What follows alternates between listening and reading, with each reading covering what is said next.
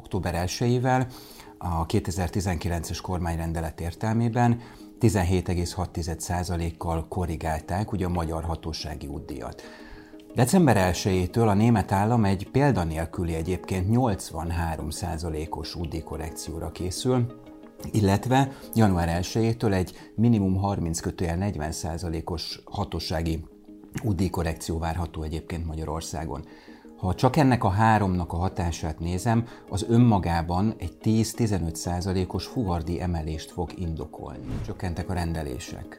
Elkezdtek azok, akik mondjuk raktárkészleteket tartanak szolgáltatóknál, racionalizálni, elkezdték csökkenteni a készleteiket. Ugye a rendelésszámukról már beszéltem. Ez egy folyamány annak, hogy egyébként csökkent az ő forgalmuk, csökkent az ő megrendelésük. Talán két iparág van, amit ki tudnék emelni, az autóipar, illetve a mezőgazdaság, ahol minimális egyébként a kiingás, nagyjából 15-25 százalék közötti szolgáltatási díj emelése lenne szükség ahhoz, hogy egyáltalán a költség növekedést tudják a szolgáltatók fedezni. Ha ez nem történik meg, akkor nyilván megtörténhet egy bizonyos fokú koncentráció, sokan abba hagyhatják a szakmát, ez kapacitás hiányhoz vezethet, ami egyébként a feszített ellátási láncokat további problémá, probléma irányába terelheti.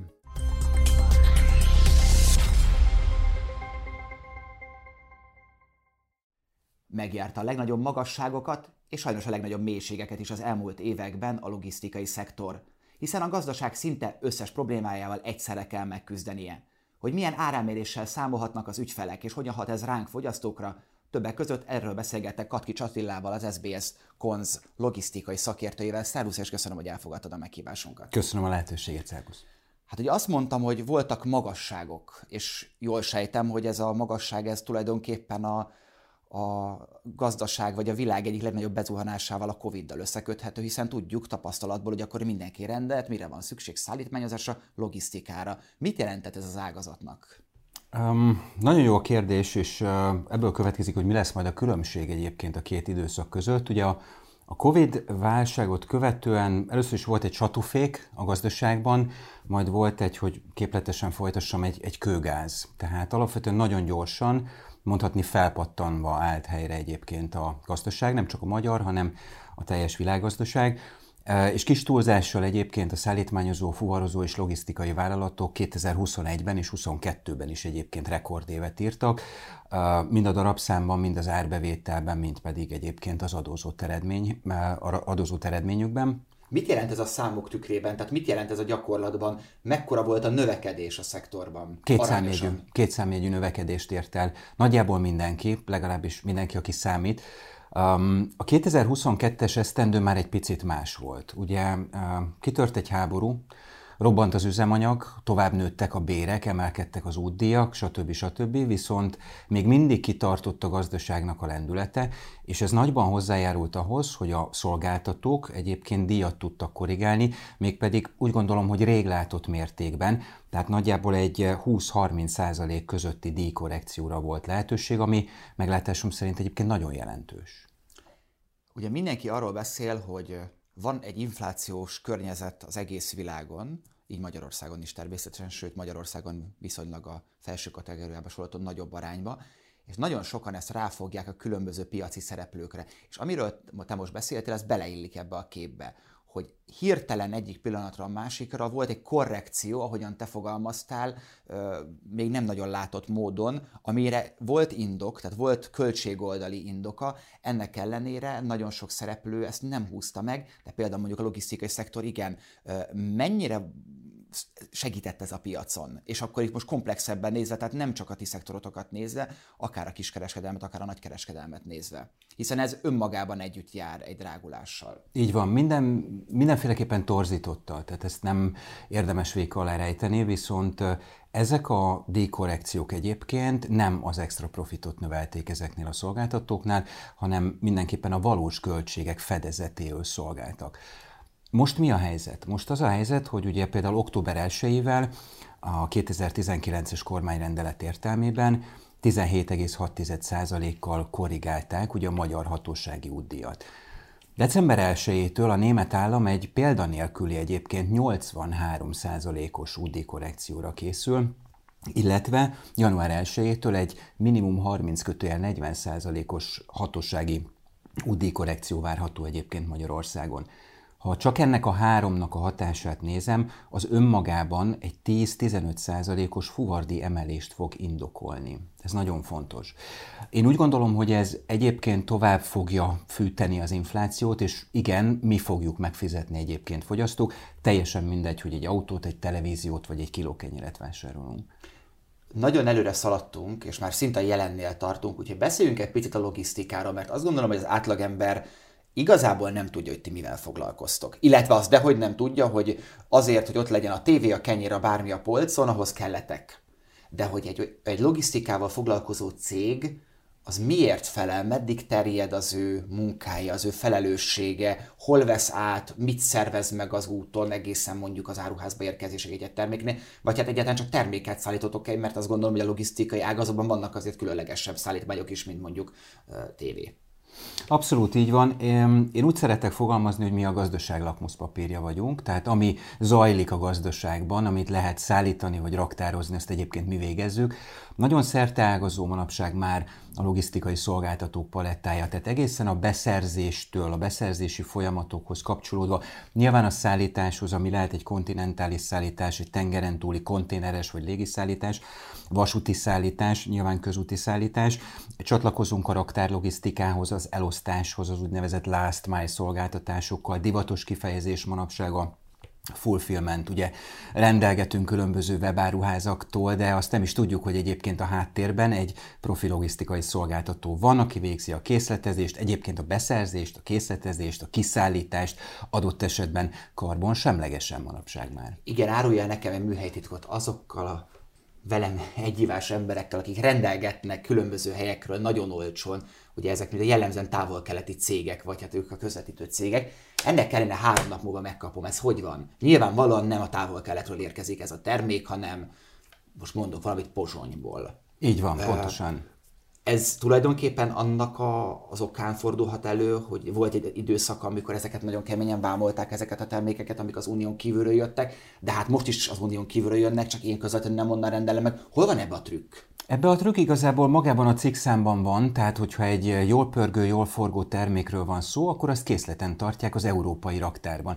A versenyt egyébként mindenkinek fel kell venni, tehát aki, aki manapság értékesít, nyilván figyelnie kell a lehetőség szerint a legjobb ára, illetve arra is, hogy milyen gyorsan tudja a szolgáltató kézbesíteni, hiszen te is, ha rendelsz valamit, jellemzően már a gomnyomás pillanatában szeretnéd, ha ott lenne a termék. Ezt a távol-keletről nem lehet megoldani vagy csak rendkívül drágán, ezért európai raktárból szállítja le ilyenkor a, az áruház neked. De ez mióta van így? Mert én emlékszem arra, hogy például az esküvőm előtt rendeltünk a feleségemmel ültetőkártyákat. Az esküvőnk május közepén volt, az ültetőkártyát decemberben rendeltük meg, a lánykérés után mint egy két héttel, mi úgy gondoltuk, hogy időben vagyunk, júniusban meg is kaptuk ezeket az ültetőkártyákat. Felté élek a gyanúperrel, ezek még a távol-keletről érkeztek, vagy egy logisztikai probléma állt fönn, vagy nem egy keresett terméket vásároltunk, de hogy, hogy most már ilyen az ember nem szembesül, tehát tulajdonképpen bármit rendelek, akár a kisfiamnak, ami hát tényleg olyan ordas nagy marhasság, hogy bizonyosan nem tartanak belőle akár egy európai raktárban árukészleteket, vagy, vagy egy teljesen átlagos terméket, amiből ezt feltételezem, ugyanúgy megérkezik egy héten belül. Tehát mi változott az elmúlt mondjuk 5-6 évben? Annyi változott, hogy azért ezek az úgynevezett ellátási láncok, ezek keresztül kasul szövik egyébként a világot. Ahogy egyébként a munkaerő is növekszik, növekedett a digitalizáció, az automatizáció, sokkal több kapacitás áll mondjuk rendelkezésre, mint évekkel ezelőtt. Gondolok itt légijárművekre, teherhajókra, konténerekre, de ugyanúgy egyébként közúti járművekre is. Csak Európában Egyébként egy közel 6,5, 6,5 millió jármű közlekedik. Ez egy, ez egy orbitálisan nagy szám. Egyébként az is látszik, hogy mondjuk ezek az ellátási láncok mennyire sérülékenyek. Talán emlékszel, amikor keresztbe, haj, keresztbe fordult a hajó a a szuezi csatornán, akkor ez, ez mekkora problémát okozott, és ebből is látszik, hogy az ilyen hosszú ellátási láncok mennyire sérülékenyek egyébként, ezért hát legkésőbb azóta mindenki próbál arra koncentrálni, hogy alternatívákat keressen, illetve alternatív forrásokból is táplálkozzon, hogy minél előbb ki tudja elégíteni a vásárlók szükségleteit. És ez a fajta digitalizáció, modernizáció, ez a teljes logisztikai ágazatban megfigyelhető? Alapvetően igen, bár vannak olyan szegmensek, ahol a digitalizáció sokkal jobban jelen van, ilyenek például akár a futárszolgálatok. Te is látod, amikor rendelsz valamit, kis túlzással azt látod, hogy éppen melyik sarkon van a futár. Vannak szegmensek, ahol mondjuk tranzitpontokon történik bármilyen bárkódos szűrés, de alapvetően most már elmondhatjuk, hogy mindent követünk valamilyen utómódon. Tehát ha én mondjuk televízió gyártó vagyok, és elküldök 30 kamion televíziót A-ból B-be, én nyomon tudom, természetesen nem sarokpontossággal, de valamilyen módon nyomon tudom követni, hogy az az adott magyar, lengyel, bármilyen nemzetiségű kamionos éppen merre jár az én termékeimmel? Alapvetően igen, a televíziónál egy, egy kifejezetten értékes termékről beszélünk, tehát ott például maga a nyomkövetés, egyébként a real time, az úgynevezett 27, 24 per 7-es nyomkövetés, az kötelező is egyébként, de ugye sars és lotszámok alapján te a magát, a tévét, mint egységet egészen a vásárlóig végig tudod követni, kell is, szükséges is, hiszen mondjuk ha annak a tévének valami problémája van, akkor a gyártó jellemzően kivizsgálja, hogy ugye mi okozhatta ezt a problémát, és esetleg a többi tévés érintett lehet ebben. Beszéljünk egy picit a gazdasági nehézségekről, mondtál költségnövekedéseket, de honnan indult ez? Tehát megvolt a felpattanás a Covid idején, volt egy hatalmas pénzügyi siker ezeknél a cégeknél. Mikor éreztétek azt először, hogy most már nem a Kánaánban vannak? 22 év végén jöttek talán az első jelek, ez szolgáltatótól függ egyébként, de legkésőbb idén tavasszal már mindenki érzékelte. Érzékeltük azáltal, hogy mondjuk csökkentek a rendelések. Elkezdtek azok, akik mondjuk raktárkészleteket tartanak szolgáltatóknál, racionalizálni, elkezdték csökkenteni a készleteiket. Ugye a rendelésszámokról már beszéltem. Ez egy folyamány annak, hogy egyébként csökkent az ő forgalmuk, csökkent az ő megrendelésük. Talán két iparág van, amit ki tudnék emelni, az autóipar, illetve a mezőgazdaság, ahol minimális egyébként a kiingás, de az összes többi ágazatban egy kiskerben például egy, egy rettenetesen kemény fék következett be, az emberek egész egyszerűen nem fogyasztanak.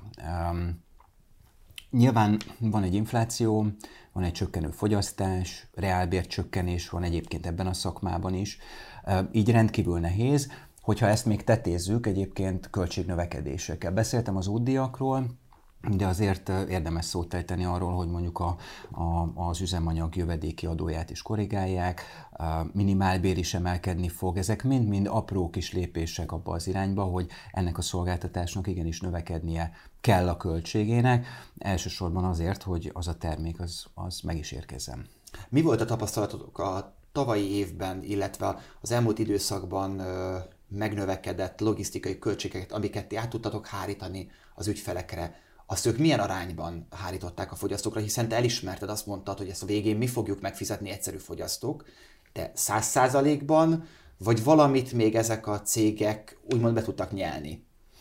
Um, az én kutatásaim azt mutatják egyébként, hogy még ezen felül is uh, igyekeztek egyébként minél többet a fogyasztókra hárítani.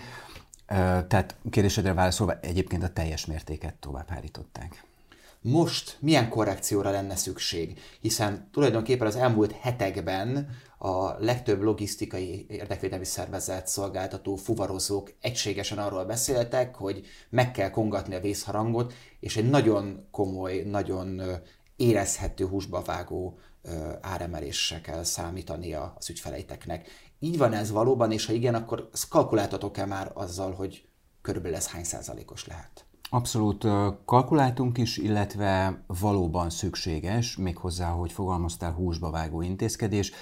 Nagyon hasonlóan kell ennek működnie, mint a 2022-es esztendőben, tehát egy nagyjából 15-25 százalék közötti szolgáltatási díj emelésre lenne szükség ahhoz, hogy egyáltalán a költség növekedést tudják a szolgáltatók fedezni. Ha ez nem történik meg, akkor nyilván megtörténhet egy bizonyos fokú koncentráció, sokan abba hagyhatják a szakmát, ez kapacitás hiányhoz vezethet, ami egyébként a feszített ellátási láncokat további problémá, probléma irányába terelheti. Arra van-e bármilyen adatotok, hogy a 2022-es költségnövekedés után az ügyfelek hány százaléka bontott szerződést? Vagy volt egyáltalán lemorzsolódás az árnövekedés miatt, áremelés miatt? Mindenképpen volt lemorzsolódás, körbenézelődés, tenderezés egyébként volt minden esetben, én úgy gondolom, de Tekintettel arra, hogy ez nem egy extra profit szerzés a szolgáltatók oldaláról, azért mindenki szembesült azzal, hogy alapvetően mindenhol emelkedő költségekbe ütközik. Ezt a költséget most ugyanúgy mindenki, ezt a költségnövekedést ugyanúgy mindenki meg fogja lépni? Tehát nem fordulhat elő az, hogyha 2023-ban egyes cégek a valódi költségnövekedést újra megpróbálják ráhárítani az ügyfeleikre, ez bizonyos cégek a versenyelőnyét, hogy azért, hogy ne veszítsenek ügyfeleket, esetleg potenciálisan ügyfeleket szerezzenek, inkább nem lépik meg, mert úgy vannak vele, tulajdonképpen lehet, hogy a végén így majd jobban járnak. Egyrésztről ez egy liberalizált piac, tehát a magyar piacon ugyanúgy részt vehet egy román, egy lengyel, egy bolgár fuvarozó, szállítmányozó, ugyanúgy tevékenykedhet. Én, én úgy fogalmaznék, hogy a 2024-es esztendő egyébként a, a sünipóznak az éve lesz. Tehát szolgáltatói oldalon a költségcsökkentés, racionalizálás, a növekedő költségek minél jobb érvényesítése, illetve a beruházások esetleges elhalasztása. Itt nagyon sokat fog számítani az, hogy kinek mekkora lélegzetvétele van egyébként, illetve én úgy gondolom, hogy bármikor születhetnek üzletpolitikai döntések, azaz előfordulhat, hogy bizonyos társaságok úgy döntenek, hogy egyes költségelemeket nem építenek be az áraikba. Igen, ez előfordulhat. Ezzel ők jól járhatnak? Ezzel ők semmiképpen nem fognak jól járni, hiszen ezt valamikor, valamikor a jövőben nekik érvényesíteniük kell. Arról beszéltél, hogy bizonyos cégek használhatják ezt az időszakot arra, hogy úgy csökkentenek költséget, vagy úgy nem adnak ki pénzeket, hogy a beruházásokat elhalasztják. És ez azért is egy fontos kérdés, mert nem tudom, hogy nektek mi a tapasztalatotok, de nem túl sok magyar rendszámú elektromos kamiont, logisztikával foglalkozó autót látni a magyar utakon. Nyilván kisebb futárcégeknél ez előfordul, ezek ugye vagy személyautók, vagy kisdobozos autók. Hát kamiont, megmondom őszintén, nem is tudom, hogy láthattam -e egyáltalán olyat, ami magyar rendszámú, tehát létezik egyáltalán ilyen Magyarországon. Még mondjuk a német autópályán azért ezekből jó párat lehet látni. Hogy áll most a beruházásokkal a logisztikai szektor Magyarországon? Egyébként létezik uh, nehéz tehergépjármű, de Magyarországon, de én úgy gondolom, hogy ez, ez, ez mutatóban létezik.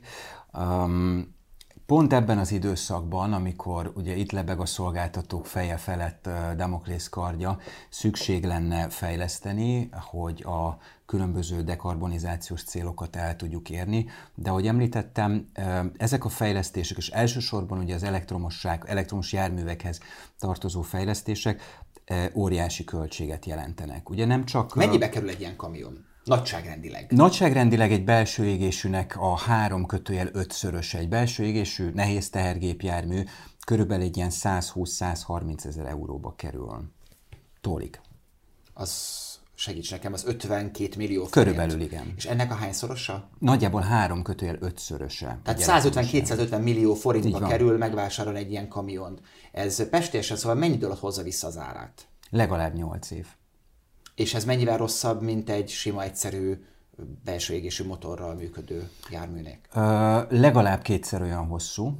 Tehát itt mindenféleképpen az lenne szükséges, hogy legyen egy megfelelő ügyfélszerződés mögötte, hiszen különben nincs fedezet a beruházásra. De egy picit visszalépnék, hiszen önmagában ennek van egy finanszírozási oldala is, és tekintettel arra, hogy ugye e, a finanszírozás költsége is jelenleg rekordmagasan van. Én nem gondolom, hogy ezt a célt jelen gazdasági környezetben ezek a szolgáltatók oly könnyen el tudnák érni. Mire lenne szükség ahhoz, hogy ez megváltozzon? Állami támogatásra, kamattámogatásra, milyen típusú ösztönzésre, hogy a cégek azt mondják, hogy nekem megéri investálni ebbe. Mert abban szinte biztos vagyok, hogy vannak olyan ügyfelek, akik ha nem is elvárják ezt, de nagyon örülnének nekik, hogy neki, hogyha zöld rendszámos kamion szállítaná a termékeiket, de abban is biztos vagyok, hogy ha tudják, hogy ez kétszer-háromszor annyiba kerül, akkor nem ragaszkodnak már hozzá annyira. Ez pontosan így van, ahogy mondod. Um, Tovább mennék, van, aki elvárja, de van, aki látva utána a szállításnak, vagy hát a szolgáltatásnak a költségét, egész egyszerűen visszaretten, és azt mondja, hogy akkor mégsem.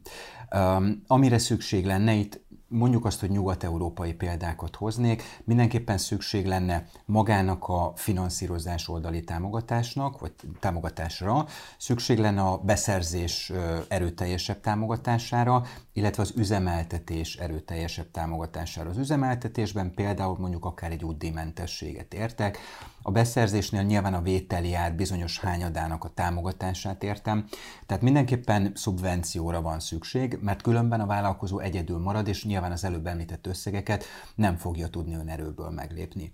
Um, nagy kockázatot jelentene ez az államnak? Tehát ö, ismerve a szektort, a te ismeretedre gondolok, ö, hány cég lenne, mondjuk hány olyan ö, kamionra érkezne megrendelés, ami ezeknek megfelelne, és mondjuk UDI-mentesen mehetne, és mondjuk a, a vételár 30%-át visszanemtérítendő támogatásként megkapná a cég. Hirtelen hány megrendelés érkezne? Szerintem nem sokkal több, mint jelenleg. Tehát 30, nem lenne egy nagy kockázat. Nem lenne egy nagy kockázat, így van, de nem is hozna egyébként változást. Nyugat-Európában egyébként a, a vételár 80%-áig történő támogatásról beszélünk. Tehát ezért mondom, hogy ez egy jelentős, mondjuk azt, hogy pozitív példa ilyen szempontból. Ez miért érné meg az államnak? Neki miért érdeke az, hogy százal több elektromos kamiont vegyenek, mert hogy nagyobb nagyságrendről nyilvánvalóan nem beszélünk. Abszolút. Ö, első körben semmiképpen nem, illetve nyilván differenciálni kell, hogy ugye ezeknek az üzemeltetése, főleg a nehéz, nehéz tehergépjárművek esetén azért a töltőhálózat, az infrastruktúra függvénye is. Tehát ezeket nem, nem tudom úgy igénybe venni, mint mondjuk egy belső égésű, tehát egy dízel kamiont, amit ma elküldök Máté Szalkára, holnap elküldöm Kassára. Nyilván egy elektromosnál sokkal jobban kell tervezni ugye magát a töltést, a töltési infrastruktúrát. Én úgy gondolom, hogy ez, ez egyébként az egyik befolyásoló tényező. Öm, egész egyszerűen vannak klímacélok, amiket teljesíteni kell, és ez az egyetlen útja, módja pillanatnyilag egyéb alternatív hajtásláncok, mint a CNG vagy az LNG mellett, amivel ezeket a célokat teljesíteni tudjuk jelenleg.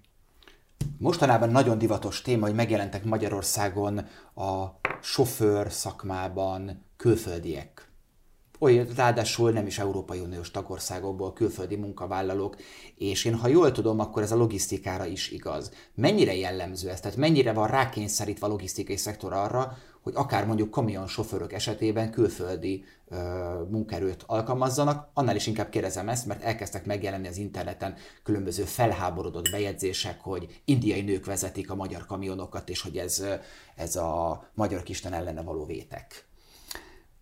Nagyjából 60 ezer fő dolgozik jelenleg, harmadik országos munkavállalóról beszélek, szállítmányozásban, logisztikában, illetve gyártási területen.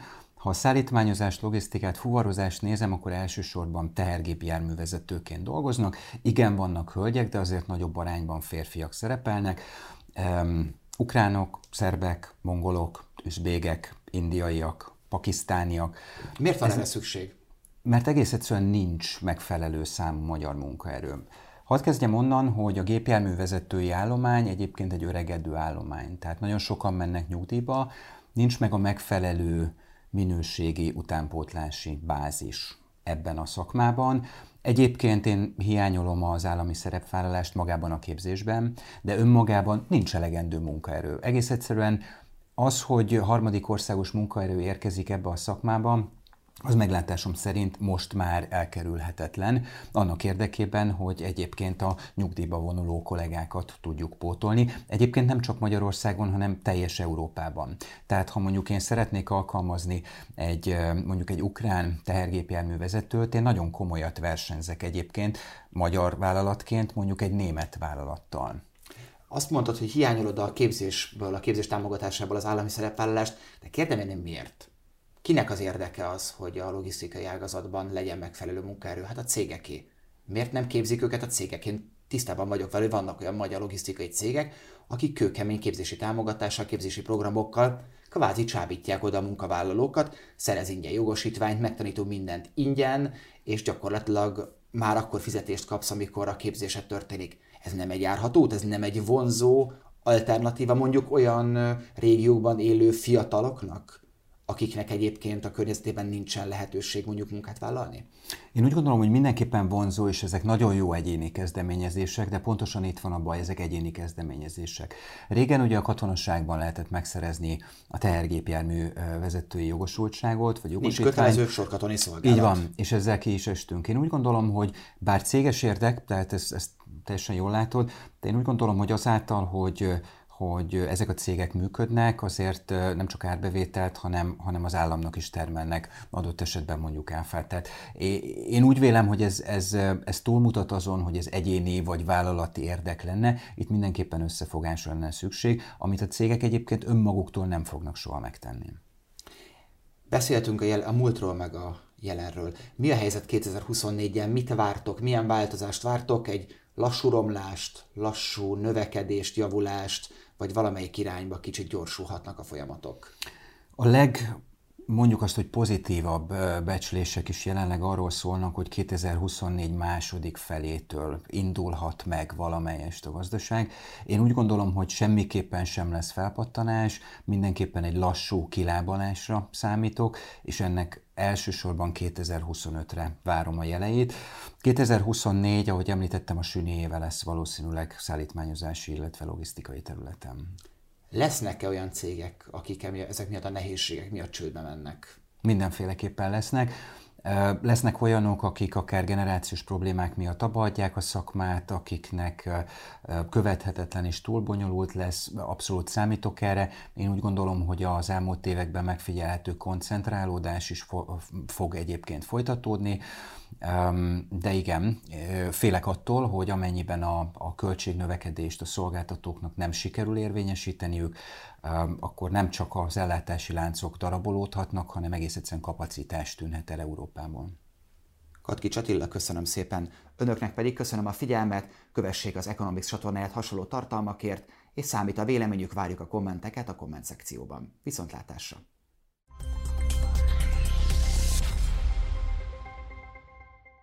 A műsor a Béton partnere.